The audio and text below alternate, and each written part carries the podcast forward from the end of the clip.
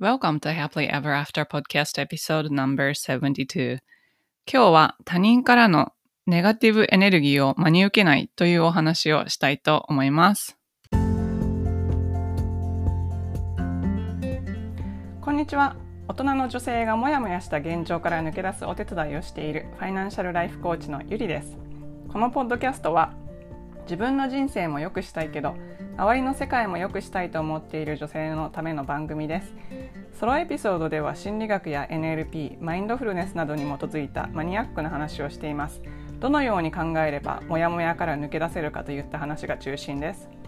インタビューエピソードでは世界で活躍する女性に今までどんなことを考えて生きてきたのかまたこれからどういう世界を作っていきたいのかというようなことをお聞きしています。リスナーの皆さんのためになってしかもやる気が出てくる明日から一つでも新しいことができるような番組を目指しています。質問リクエストなど受け付けていますのでぜひインスタの DM かメールまでご連絡ください。詳しくはショーノートのリンクをご覧ください。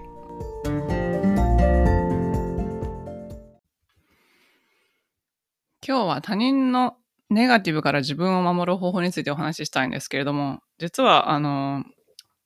最近、えっ、ー、と、パーソナルなところで、ちょっとなんかいろいろあって、落ち込むことがすごい多かったんですね。で、まあ落ち込んでる時は、あの、まあネガティブな気持ちになってるんですけど、まあそれはそれで、あの他人の優しさが身に身に染みたりとかして、まあいいんですけど、そのあんまりにもこう、それが続くと、こう、なんていうんですかね、自分のパワーがなくなってくるじゃないですか。やっぱりネガティブってすごい重いので、エネルギー的に。だからだんだんそれに自分が引っ張られていって、なんかやる気がなくなっていったりとか、まあそれがどんどんひどくなっていったらうつ状態になっていったりとかするんですけど、まあ、だから、できるだけ早く回復するっていうね、まあそのネガティブ感情を感じること自体は全然悪くないし、当然自然なことだと思うんですけど、まあそれが、まあ、できるだけ早く回復した方がいいわけですよね。で、この時に私が、あの、気づいたのが、その、自分がネガティブ感情を持ってる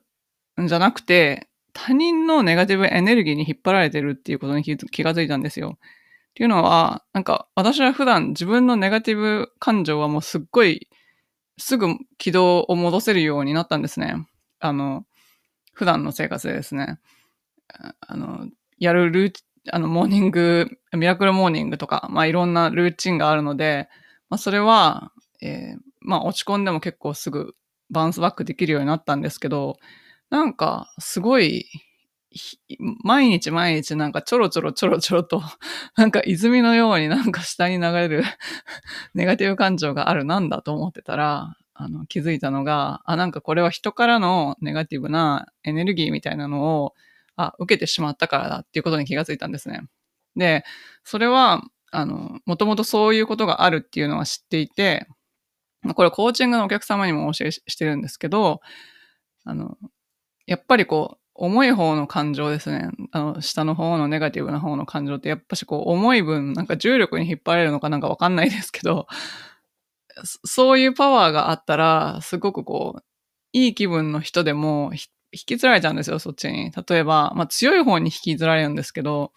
例えば職場ですごく朝気持ちがいいと思って月曜日オフィスに行きました。そしたら上司が他のま同僚かなんかにすんごい剣幕で怒ってます。って言ったらすごい嫌な気分になるじゃないですか。もうだからその自分はもともといい気分だったのに、なんかその怒りのパワーが強いからそっちに引っ張られちゃって嫌な気分になるとか。まあそういうのが、あって、で、これは人によって影響を受ける度合いが違うんですね。あの、英語ではエンパスって言うんですけど、あの、共感性の高い人。日本語でそういう言葉があるのかわからないですけど、人よりも共感性の高い人っていらっしゃるんですよ。で、そういう方だと本当にもろに人のネガティブを受け止めちゃって、それが自分のネガティブなのか人のネガティブなのか分からなくなっちゃうってすごい辛くなっちゃう。だからあのコロナの、あの、最初にコロナが、あの、出て、出てき始めた時とかに、あの、よくすごいもう不安で夜も眠れないんだけど、自分は健康なんだけど、すごいなんかいつも苦しい気がするとか、なんかそういうのって、こう、周りの人がみんな不安だから、その不安なエネルギーを自分が受けちゃってたりするんですよね。で、私はもともと、もうみんなに、あの、すごい鈍感でいいねって言われるくらい鈍感なので、そういうことってめったになかったんですけど、やっぱりコーチングを始めてから、こう、人のエネルギーっていうものをすごいよく見るようになりだして、だから多分、なんか自分でもこういうふうに受けるようになったと思うんですけど、で、コーチングをしてるときは、そういうことがあるっていうのをもともと知っていたので、あの、ちゃんとルーチンを中に入れて、その、なんていうんですかね、個人個人のエネルギーを切るっていうことをしてるんですけど、あの具体的には、あの、なんか2個とか3個とかセッションが立て続けに詰まってたら、あの、必ず15分ぐらい間を入れるようにして、その間に瞑想して、グラウンディングとかして、で、霊気をするんですね。そうすることによって、えっと、前のお客様のエネルギーが、あの、おから私のニュートラルなエネルギーに戻してまた次のお客様に行くっていう、そういうことをしないと、あの、伝染しちゃうっていうか、それってすごい、なんていうんですかね、よ、良くないじゃないですか。人によって全然こう、立ち位置が違うので。まあ、そういうことをやってるんですけど、やっぱりプライベートでは、そのスケジュールとかじゃなくって、なんか、そのネガティブな人がいきなり来たりとかするわけじゃないですか。自分の 領域の中に。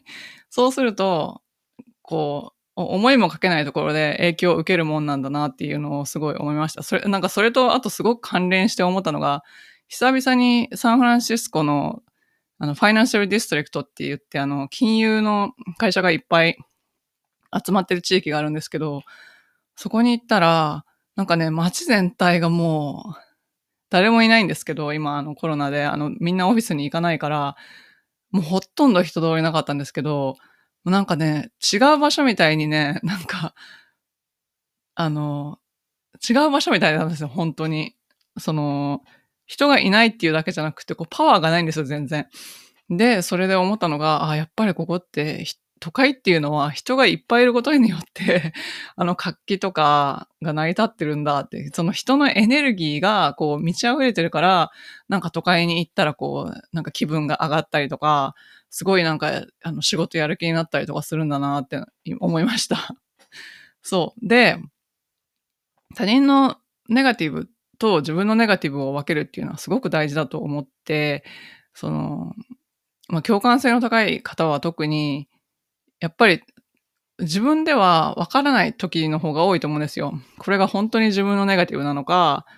それともなんか単に他人のネガティブを吸ってしまっただけなのか。